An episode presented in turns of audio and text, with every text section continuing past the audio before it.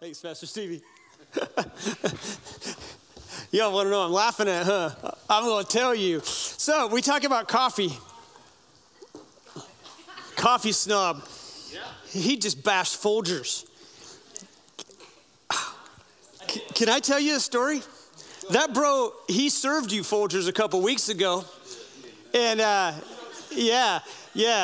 And so, yeah, we talk about coffee snob. And I grew up in a logging family, so coffee's coffee, right? He grew up in the Air Force. He grew up in the Air Force. So maybe the Air Force serves fufu coffee. Is that what it is? But the dude also hunts with a pink rifle. So I got a picture to prove it if you want to know. So, but no, he's right. The good church family deserves good coffee. I pollute my coffee with sugar and creamer, so I don't care what kind it is. Yeah, I know, you think less of me now. But here's also what I do. I save the church money by buying Folgers. And he goes above and beyond and buys the good stuff. But that's why you give, right? Come on, yeah, you're welcome. Here's what I do know. He knows more about it than I do. And so it's just a little source of contention that I'll drink just about anything. Except for the U-Ban. We had some U-Ban. I was like, bro, you need to ban this. Like, this was not a good brand of the U-Ban. So anyhow, but coffee is one of the things when they came here last year was he was like, bro, we got to change the coffee. I'm like, why? Like, I'm old. I like it. I was doing the Costco Colombian, and then we upgraded, and then we upgraded again. And now I do not know what y'all drink. I don't. I just drink my own at home, and I had a mocha this morning. My wife bought this mocha machine last year for Christmas. It was like the best Christmas present for me ever, even though it wasn't for me. But I do use it every day. First service, it was very obvious that I was on caffeine because I was bouncing and talking super fast, and I have no idea what I said, so I'm glad it wasn't recorded. Right? But I do know a little bit, right? And we're going to talk today, man. I'm excited about this lesson. You care if I just teach today? Is that cool? And we were out of here at like. We were out of here at what time? It was like 10:24 or something. I didn't preach for very long. Y'all cool with that? I'm not making the same promise, but I might. But it's a shorter lesson, and we're on a series called Adventure Awaits, and we're talking about things in life that life is an adventure. You really don't know what's coming, and about giving and about how we live our life and how it affects other people. But today we are going to be talking about something that we all like. Every single one of us likes this, all right? But it starts with an M. All right, we all like money. We all like money. And here's the good news, because y'all just went, whoa, he's preaching on money. No, I'm preaching on what the Bible says on money. And here's the good news, we already took an offering, so I ain't going to take another one. Amen? Because some preachers will preach on giving and then they'll pass the bucket to see if it took. That's not how we roll here. So I'm going to do a biblical teaching on money. It's a lot of it is based on how I was raised, how my dad taught us with money and how to deal with money, how to handle money, how not to spend all your money. Like if you want money, I'm going to teach you a few principles my dad taught us. And so for me, it's exciting because, again, this isn't hey, we're begging you for money as a church. This is me teaching you as a friend, as a pastor to say, here's what the Bible says about it. So if money is a deal to you and you struggle with it, all right, there's some things that we can do to help our finances. And the Bible talks about it. Jesus talked a lot about money. So the title of the message is last week was Living Your Purpose. Today is Giving, Your Purpose. Okay, giving your purpose. God wants us to be cheerful givers. So I want to start with a little story with my granddaughter this week. Her auntie Lexi took her shopping.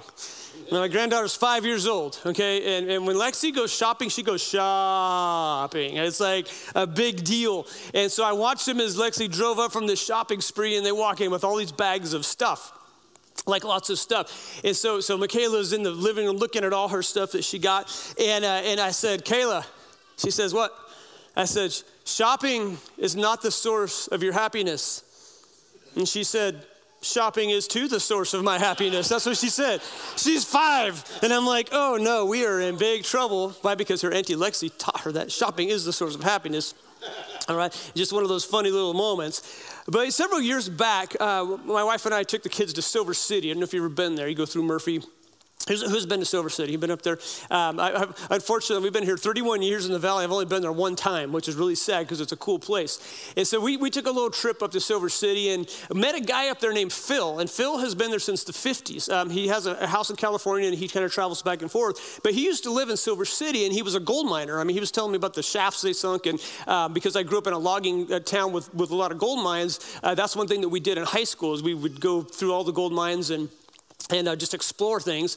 And so as we were talking to Phil about, you know, placer mining and gold panning and just doing different things, I asked him, I said, so do they let you gold pan in this creek? And he said, yeah. I said, so where's a good place to gold pan? Phil goes, gold miners don't talk. I was like, come on, Phil, you're my new best friend, right? And he's like, gold miners don't talk. Well, I don't want to be like the gold miner who isn't going to tell you how to find the gold. Like, I am here today to teach you a lesson on what the Bible says about money, about giving, and about a heart thing, because I don't want to be seen like the guy who says, I'm not going to tell you how to get what God has for you. Now, I do not believe, because I am not a prosperity doctrine person, I don't believe that God wants you to be healthy, wealthy, and rich, and all that, because some of the richest people I've ever seen spiritually live in third world countries. People that know Jesus way more than I will ever know Jesus, because Jesus is all they got. Right? So you can't tell me that, you know, the result of living a Christian life is, you know, big house, nice car. That's a bunch of baloney, okay? Because most of the world isn't like that, but they're godly than whatever be. But God does want us to be blessed in certain areas, and I believe that in our area of finances. Let me just put this. If I brought a third world country person here, they saw your bank account or they saw your paycheck, okay? They would go, wow, you are rich. And then you'd be like, well, not compared to, no, we can't compare. So it's all relevant, right? It's all relative. So for me personally, I'm put off by preachers begging for money. Can I get an amen? Amen. I'm put off by that. I don't want to be seen like that. That's not what this lesson's about. But if I don't teach you where the gold's at, then I'm doing you a disservice. So my dad taught us tithing. He taught us generosity. He taught us good money management skills. Simple things like this. Here's a couple things from my dad. If you want to have money, this is basic, spend less than you make. Okay? It's so basic, yet we have a hard time doing it, right? Okay, work hard. Okay, he made us work from little kids on. Again, we lived in a logging community. He owned a logging company. We worked brushing roads, which is cutting the brush off of sides of dirt roads. We did a lot of physical labor as kids. The value of a dollar is only learned through earning it. Okay, he taught us that. And from 8th grade on, we had to start buying our own school clothes because I think what he discovered was it's really easy to slide into home plate and tear your jeans if mommy bought them. Okay, AKA dad bought them, right? So because my mom stayed home and raised us, there have been days where it would have been easier for her to have a job outside the home than to raise four of us. So dad taught us these things. And by 8th grade, we had to start buying our own school clothes. And it's amazing what you won't do in clothes that you paid for. It's like, nope, not going to slide. I'll just be out. Because when you're spending $13 for a pair of Levi's, okay, where I lived, we had to drive an hour and a half to Redding. Okay, I lived so far in the boonies, we drove to Redding, California to go school shopping. And so I remember $13 was a pair of Levi's, and it was like we took care of them once you started buying them. Nowadays, right, if you went to school with holes in your pants, you were poor. Yeah. Today it means you're rich. Yeah. Right? Yeah, tell Miss Kristen there. So it's kind of funny how things go. All right, God does not promise to make you rich. This is be very clear. He does not promise to make you rich, at least financially. But if you are generous, he does promise to take care of you. And that's really what today's lesson is about. So what does the Bible say about money? It says a lot about money. Jesus talked about money a lot, so we're going to talk about it because the things that Jesus talks about are the things that we should be talking about in church. All right? So we'll talk about money instead of adultery and fornication today. How's that? Is that cool? All right. See, money is a great servant, but a terrible master. It's a great servant. It's a tool. It's used to help, or it should be used to help, but it's a terrible master. Generosity is common from cover to cover. You look at the Bible from Genesis to Revelation. Generosity is something that God says that we need to be. So we're going to look at two things today. Number one, tithing. Okay, what is tithing? And then we're going to look at giving, because it's a separate thing. Tithe means tenth. Thanks for coming. CLC, you can go home now. You've learned something, right?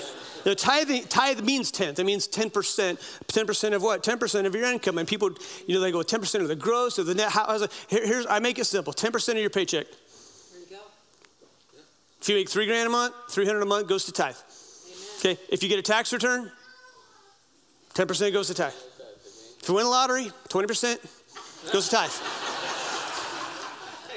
You heard that, huh? Yeah, first service it was 30%, so you guys are getting a bargain. So tithing means 10. So that's, people try to figure it all out. I knew a guy one time, very generous man, but his tithe check, he was in sales, so his paycheck varied, but it was always down to the penny. Like he was like down to the penny, and I thought that was great. So I make it easy, round up, right? Just round up, it'll work. It's cool. All right, so we're going to go to the book of Malachi, and we're going to talk about what God is talking to the children of Israel, and he teaches them this lesson here, and he confronts them on something.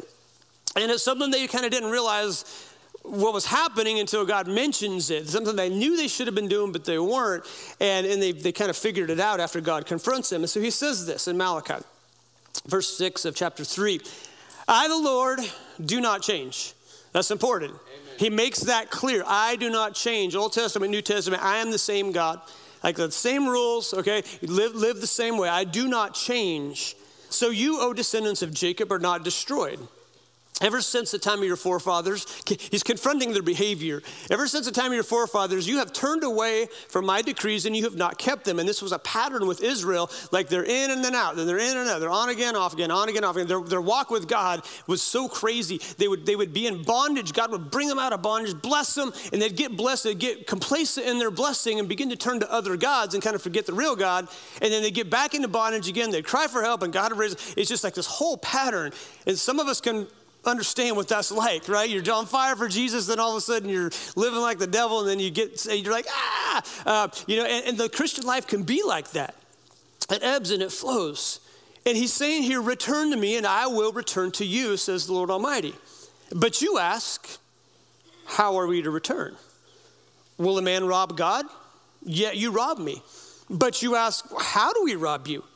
In tithes and offerings. That you are under a curse, the whole nation of you, because you are robbing me. And then he says in verse 10, so here's the problem, okay? You're robbing me. You're not giving what you should. But here's the solution, because God will never point out your problem without giving you a solution. He always gives you a solution to the problem that you have.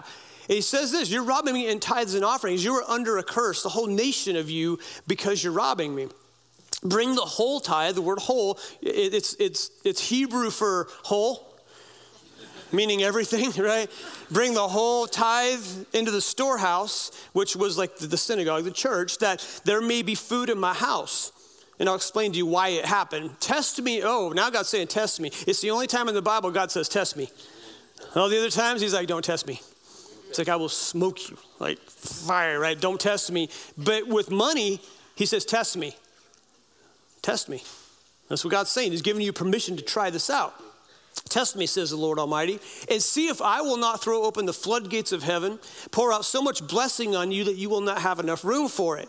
And not only does God provide, verse 11, he goes further, I will prevent pests from devouring your crops, and the vines in your fields will not cast their fruit, says the Lord Almighty. Again, this is back before, Citibank and credit cards and all the electric stuff they were farmers. So anything they grew, God was saying, not only will I bless you for giving, but I will prevent things from happening to you if you are faithful in your tithes and offerings. And how many of y'all that have been faithful that your car didn't break down because of your giving? Amen. How many of y'all didn't have your house burned down because you were giving in tithe? We don't know. I think when we get to heaven, we'll be able to see the replay, and God says, here's what's gonna happen, but it didn't because you were tithing.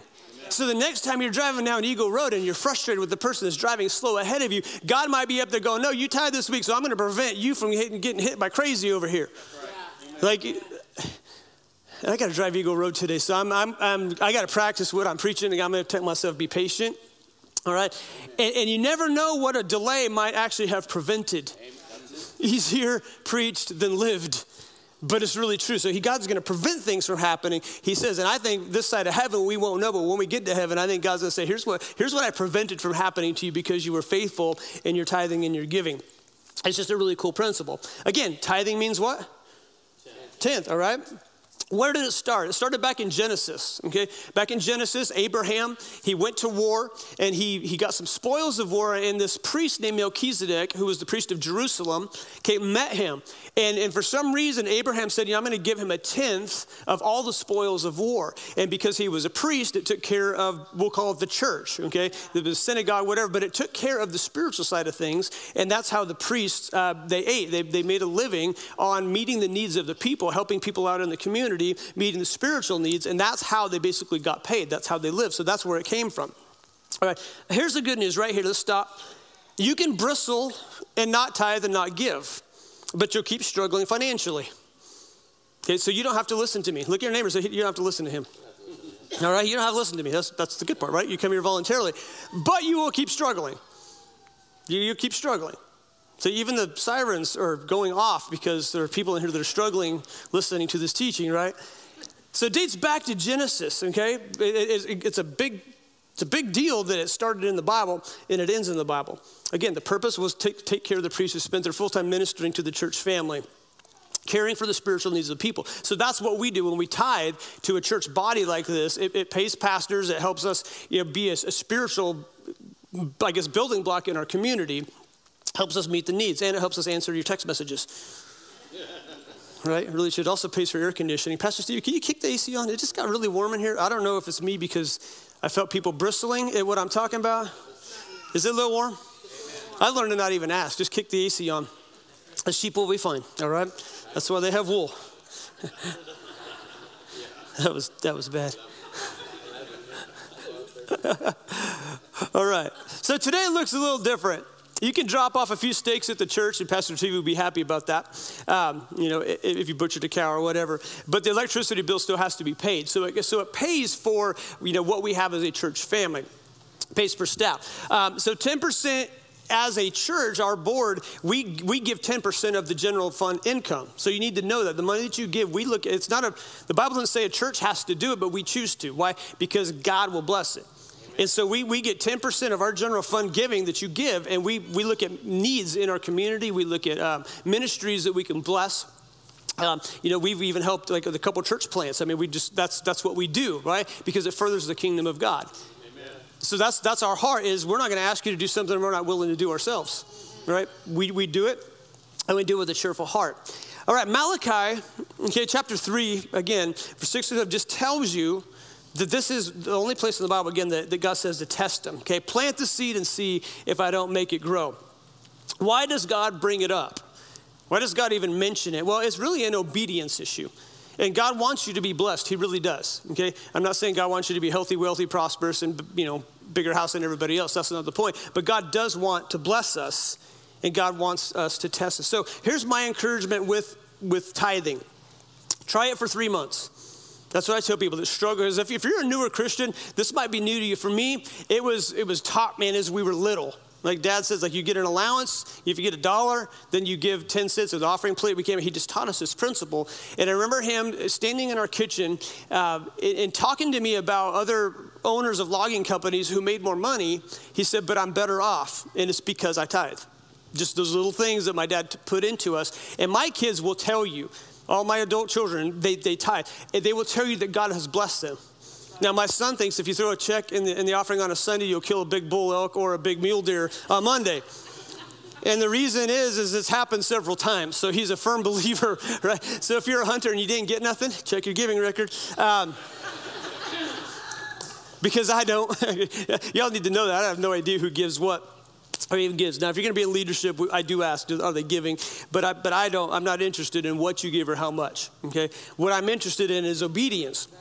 So for me, tithing isn't a money issue, but it's a trust issue. Am I going to trust God with that 10%? My good friend Tom Stradley, Tom and Linda, is great members of our church. They live up in Donnelly area now. But I remember Tom saying, I have a hard time living on 100%, but I get by on 90% just fine. Like over and over again, when you tithe, God will provide. He will. I call it the law of the seed, and it's a law. This isn't like, hey, you should try it. This is actually a law, just like gravity is. The law of the seed is what you plant is what's going to grow. And so for me, how I take this verse is I look at it and say to myself, I want to attract God's favor, not repel it. Men, when you were dating, women, when you were dating and you went on a date with your hopefully future spouse or whoever it was you were dating, the best thing you could do, man or woman, is to work out super hard without any deodorant and then go on a date. Is that repellent or is that attractant? You did something. Yeah. For the most part, body odor is repelled. Like you would, if, ladies, I want you to think about it. This guy takes you on a date and he didn't shower, he didn't bathe, and he smells terrible. You're probably not going to have a second date. If so, something's wrong with your smeller or your mind, right? Because it repels us. But what do we do when we go on a date? What do we like to do? You should put deodorant on and you should smell good. Why? Because there's an attractant there. Amen. And ladies, if you're really mean, you'll wear one with pheromones, and that's just not fair, okay, to a guy. That's just the truth. I'm Stan, I tell you the truth. Okay, so everybody cool on tithing? Yes. We're done with that part. Let's go to offerings, okay? What is an offering? Offering is above the 10%. An offering is being generous. An offering, my wife and I, our goal is to give a lot above our tithe, but we try to give 15% is our goal, but the other 5 is to go to ministries. It's to go to Camp Scholarship. It's to go to Convoy of Hope. It's to go to different things that we feel they're doing something for the kingdom of God. An offering is above and beyond. Big lesson my dad taught us was to tip well on a job well done. Like if you go to a restaurant and the wait staff, man, they do above and beyond, tip well. Okay, if they don't do a job, just do the minimum, right? Because we believe that you should earn it. It's a tip, okay? Here's the tip, work harder and maybe I'll give you money next time. That would not be good, but they count on tips, right, to live for most wait staff. What I don't like personally, I don't like tip share, and I will typically ask. If somebody goes above and beyond, I'll say, do you guys do tip share here? Most of the time it's yeah, because I watch other wait staff. And if my wait staff is, man, they're just hustling, they're doing the job, they're doing above and beyond, I want to bless them. But if I'm looking at somebody who's lazy and not filling drinks and not really paying much attention, I don't want my tip to go to them. Right. I mean, what we do is I'll say, is this tip share? Yeah. I'll say, so you put it all in the pot and everybody gets divvied up the same regardless. Yeah. So what I will do is I will hand them a bill, usually pretty healthy bill. And I'll say, this is not a tip, this is a gift. Put it in your pocket, right? This ain't to be shared with the people who are lazy. That's just how I roll, okay? But here's our problem, is if you work hard or don't work hard and everybody makes the same, that's called communism or socialism, okay? And I'm not about that. So I'm about, if you're a waitstaff and you work hard, you should get tipped well. Okay? As Christians, we should tip, or we should be known for that. Okay, really, really important. So just one of those things, again, that my dad taught us is to look at waitstaff and tip them generously. I can't tell you how many times I saw my dad tip well beyond, okay, what the standard is on a job well done. And so, again, it's just a teaching thing. It's a generosity thing. Proverbs 11:24-25 says this. It says, one man gives freely, yet gains even more. Another withholds unduly, but comes to poverty. A generous man will prosper. He who refreshes others will himself be refreshed, okay? And that's an important proverb to remember, that God wants us to give freely, but when we do, we think the more we give, the less I'll have, but that's not how it works in the kingdom of God. The more we give, the more God seems to give us, right? Because God doesn't want to bless a stingy person. Matter of fact, he won't. There's a story about a young man in the Bible who was rich, he was young, and he was a ruler. He was a synagogue ruler, and he comes to Jesus one day. This is found in the book of Matthew, and we'll read his story. And Jesus deals with something, and he deals with this guy's heart. It says, now a man came up to Jesus, and he asked, okay, teacher, what good thing must I do to get eternal life? Now, do we need to do a good thing to get eternal life? No, we can't do a good thing. Jesus did a good thing on the cross. As a matter of fact, he did a great thing. And all we have to do is accept him to be our Savior. I don't know where you're at in your walk with God today, but let me tell you something. If you have never given your life to Jesus Christ, okay, if you've never asked him to forgive you your sins, never asked him to come into your life and be your Savior, you are bound for hell when you die. Pure and simple, right? There's a consequence for our sin, but the good news is Jesus came and he gave his life for us, so that all that we have to do is recognize, hey, I'm a sinner. I need a Savior. Jesus, please forgive me and come into my life. Forgive me my sins. And that moment you do that, you get your ticket punched to heaven. It's that easy, okay? Again, there's no waiting period. God doesn't wait a day to see if you're serious, okay? The moment you ask Jesus to forgive you and come into your life is the moment that you get saved. Saved from what? Saved from eternity in hell, because hell's a real place, okay? I live my life to try to prevent people from going there. So this young man comes up. The book of Mark, Mark had a little bit of different take on it. He says this young man came up and fell on his knees. Like, so he's on his knees, which to me is kind of a penitent thing for a rich young man to do. But what good thing must I do to get eternal life? And Jesus says, why do you ask me about what is good? He replied, there is only one who is good. And this is my answer, because people say, well, why do bad things happen to good people? What did Jesus say here? There's only one who's good. It's God, because we want to know, why did the bad thing happen to a good people? Well, according to Jesus, none of us are good. We're good compared to the person that's less good than us, right? So we want to compare ourselves, our life. But Jesus is like, there's nobody good. We're all sin, right? Except for Jesus, we're all sinners in need of a Savior. But he says there's only one who is good. If you want to enter life, in other words, if you want to go to heaven, obey the commandments. Which ones? The man said. You imagine telling your kids, I want you to obey me, which ones? Isn't that kind of what we do? We want to make the rules. The next time you see a police officer, okay, politely walk up to him and say, sir, what can I do to be the best citizen that I can be? And the police officer say, well, obey the rules. And you'd be like, which ones? How can I be a good driver? Obey the traffic laws. Which ones? Right? Do you see? So this is the picture that Jesus is painting here, is this guy, he wants to know which ones? He sounds like a 5-year-old, right? Which ones? And what do you think Jesus is thinking at this point? All of them, stupid. But I don't think Jesus would say that, all right?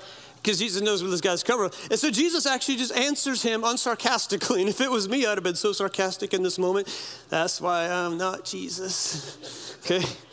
And Jesus replied, do not murder. He only lists 5 of the 10 commandments here. Do not murder. Do not commit adultery. Do not steal. Do not give false testimony, and honor your father and mother, and love your neighbor as yourself. All these I've kept, he said. What do I still lack? And what I don't know, because this is all through texting and not physical face-to-face conversation, we don't know what he meant by this question. We don't know where he was at mentally. What was he like, hey, I've done all 5 you listed. I haven't done anything. What do I still lack? Was he hoping Jesus would be like, you lack nothing, bro, man. You're doing it. You're kicking it, right? You're doing great. Keep it up, man. Everybody look at this guy. He's doing it. He hasn't broke 5 of them.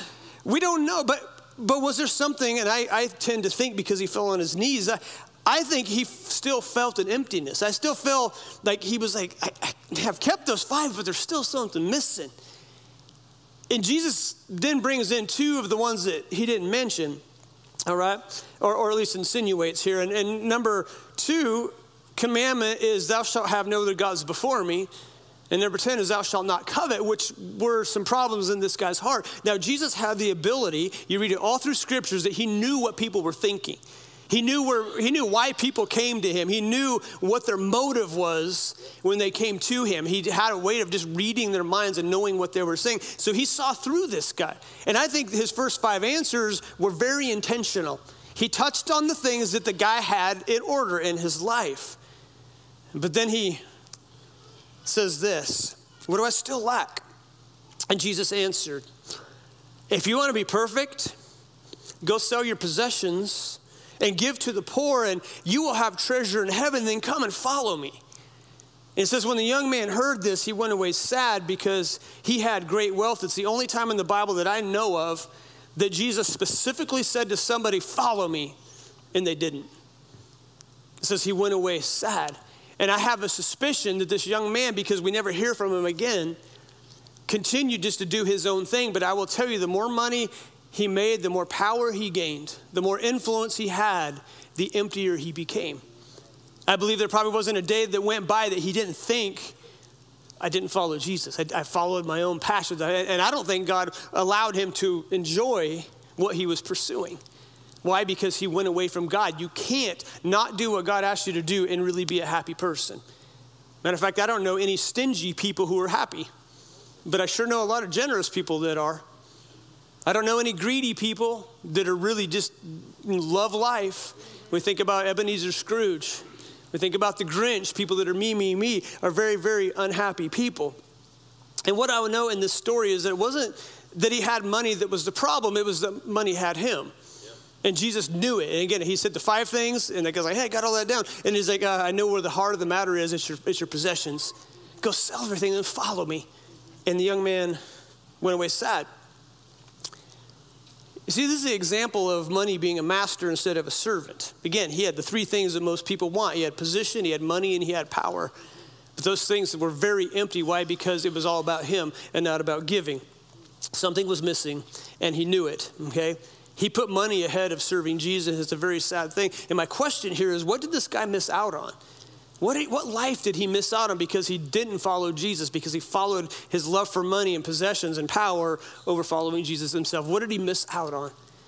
I can tell you at the end of his life, okay, if he continued that same trajectory, again, we don't know, hear anything about him in the Bible, you know, that he came back a year later and went, wow, you know, I want to follow you now, Jesus. That was the end of his story. He just went away. But I can tell you his life was not a happy life. His life was not a happy life. Why? Because he was all about himself and not giving. And I believe this. You can't walk away from Jesus and be peaceful. Okay, I told you this last week. Pastor Hood, Kristen's grandpa, I believe, said this. It was written in Kristen's Bible, like I told you. He said this: we measure worth by what we have, but God measures worth by what we give. Amen. And that's why our purpose is to give, okay? Again, we're talking about money and offerings today. But God wants us to have a generous heart, because if we're generous with our money, we'll be generous with pretty much everything else in life. Okay, why is it that money has such a grip on the heart of people? It's not really the money itself, it's what money can get you, okay?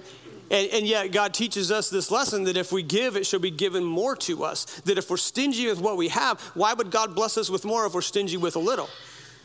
He even says this: if you're faithful with little, you will be faithful with much, all right? Some people are like, yeah, as soon as I win the lottery, I'll start tithing. No, you won't. No, you won't. If you win the lottery, you quit coming to church.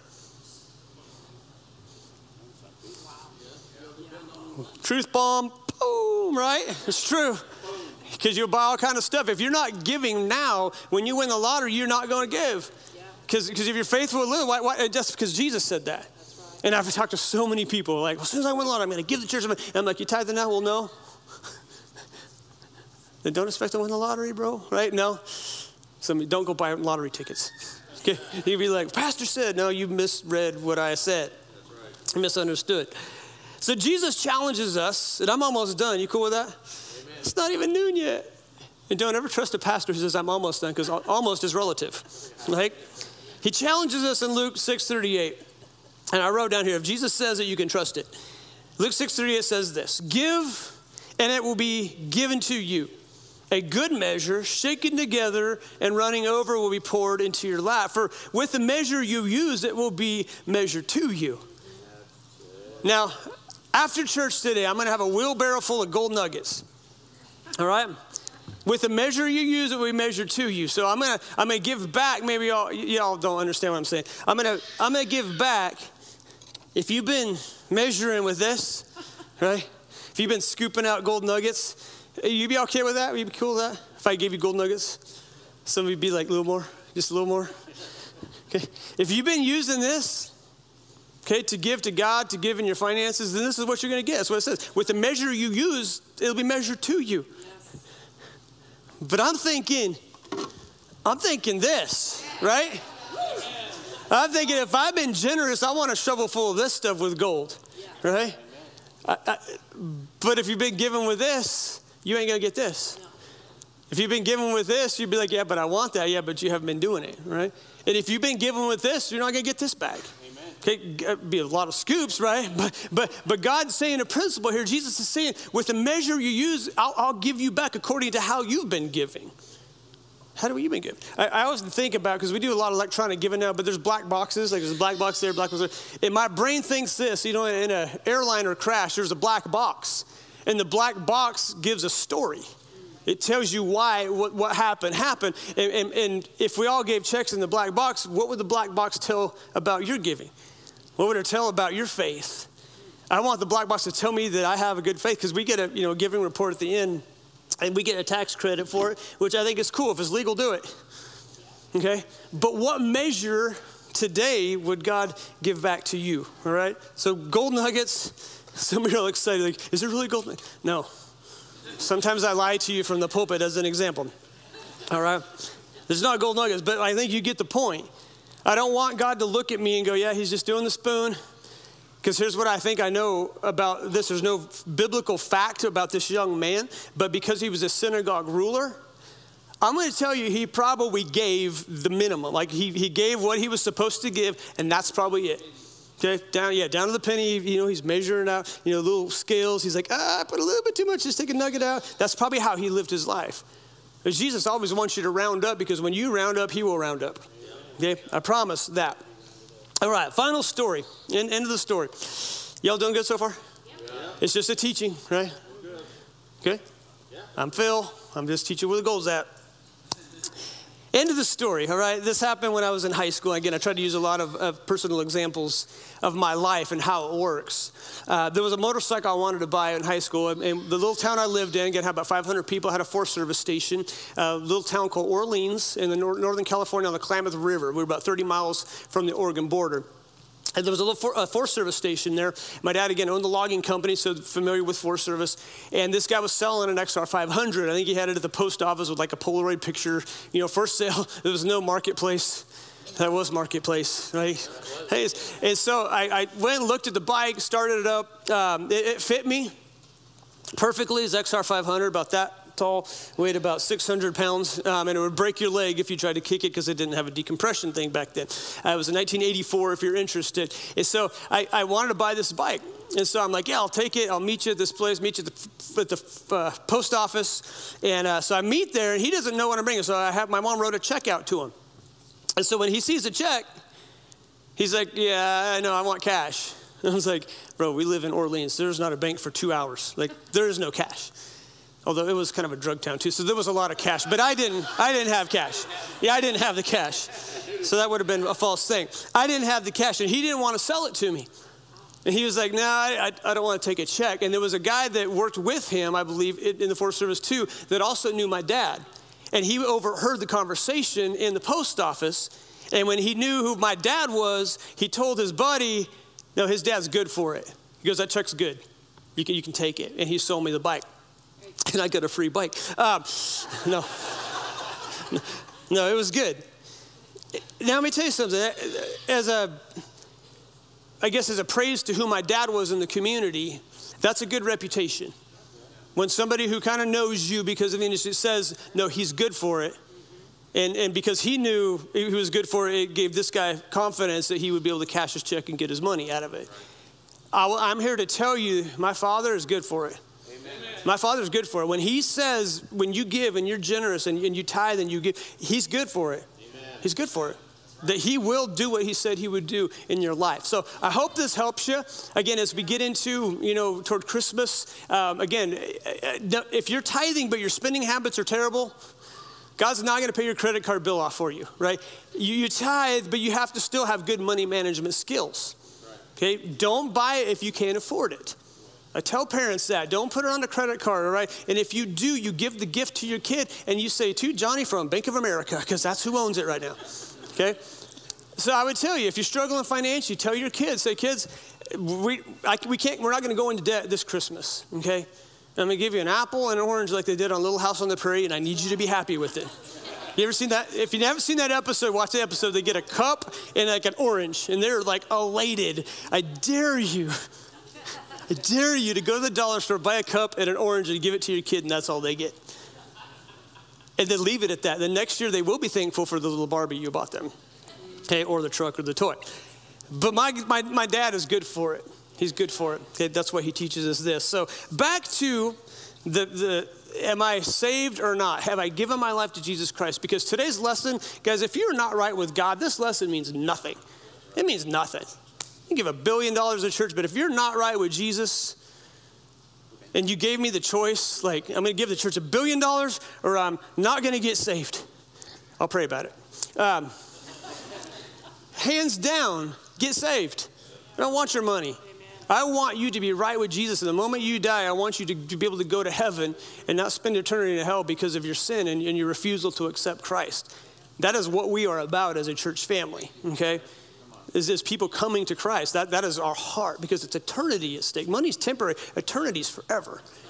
So if you would bow your heads with me today, and I'm not here to force you to make any decision. I'm just going to throw it out there that if you're here today, what I don't want you to do is I don't want you to be like the rich young man who's pursuing a lot of things that does nothing for you eternally. And this young man did not follow Jesus. And what I'm here to tell you today is Jesus is saying, follow me. Now, most of you have. Most of you have given your life to Christ. But could there be one or two people today that you have not followed Jesus yet? Maybe you've pursued a lot of things. And like this young man, you're empty inside because it can't fill you. Stuff cannot fill you up like God can. If you're here and you're a sinner in need of a Savior, you want to ask Jesus to be your Savior, you want to be forgiven of your sins, you want to get on your way to heaven, you've never made that decision before, maybe you're so far from God you just want to recommit your life. I'm just going to ask you, between me and you and the Lord, if you just lift your hand up where I can see it, I'm not going to embarrass you or point you out. But if you want this forgiveness I'm talking about today, Jesus wants to change your life. He has a purpose for you, but you have to get your life right with Him first. And it's a simple prayer. Is there anybody that needs to do that? Okay. All right. I don't see any hands. All right, that's a good thing, okay? That means if the rapture took place now, what you're telling me is every single one of us would go, all right? If you're in the limbo and going, I'm not sure I want to make the commitment now, I would tell you, the Bible says very clear, today is a day of salvation. Don't say, I'll wait till tomorrow, because there's going to be a point where tomorrow doesn't happen, amen? So how do we give our lives to Christ? Okay, if you're online and you're watching, you're like, tell me how to pray the prayer. Like, you led me to nothing, and then, okay, it's simple. We say, Jesus, I recognize that I'm a sinner, and I need you to forgive me, and I ask you to forgive me of my sins, to come into my life, to be my Lord and Savior. It's a simple prayer, just like that, repenting of your sins and asking Jesus to forgive you, and instantly you become a child of God, and you get your name in the book of life. Isn't that a good thing? Yeah. Amen. You can look up at me. All right. Well, hey, is it 12:07? Is it cool if I let you out early? Yes. As if I'm the teacher and you're my pupils, right? Okay, so it's not really biblical, but I think Pastor Daniel would probably agree that tonight, if you go trick-or-treating with the kids, 10% of the good chocolate comes here. Okay.